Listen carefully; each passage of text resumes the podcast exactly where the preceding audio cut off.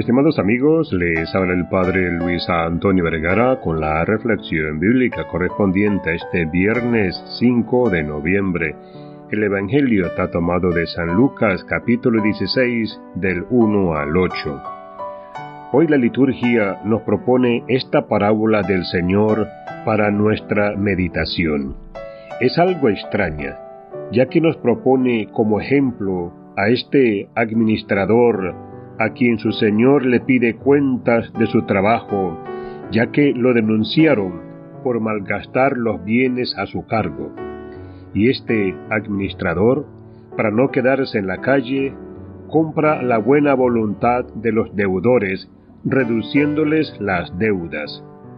Jesús alaba la astucia de este hombre y concluye diciendo que los hijos de este mundo son más astutos en los negocios que los hijos de la luz. Jesús no nos invita a que seamos deshonestos, sino tendríamos que justificar que el hacer baterías para un examen o copiarse es bueno, ya que lo importante es aprobar. No es eso.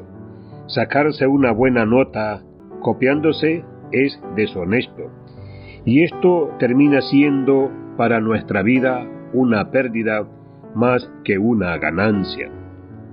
Hoy en día hablamos mucho de la corrupción de los políticos, pero no solo la corrupción se vive a nivel del gobierno o de los políticos, sino también en lo cotidiano de nuestras vidas, como pasar el semáforo en rojo, tirar la basura en la calle, copiarse. Jesús nos enseña que hay que acumular tesoros en el cielo, donde la polilla y el moho no los corroen. Por eso siempre hay que apostar por el bien. No porque todos hagan el mal justifica que yo tengo que hacer lo mismo, diciendo que eso es normal, porque todos lo hacen. La ganancia que tenemos que buscar es invirtiendo toda nuestra energía haciendo el bien a los demás.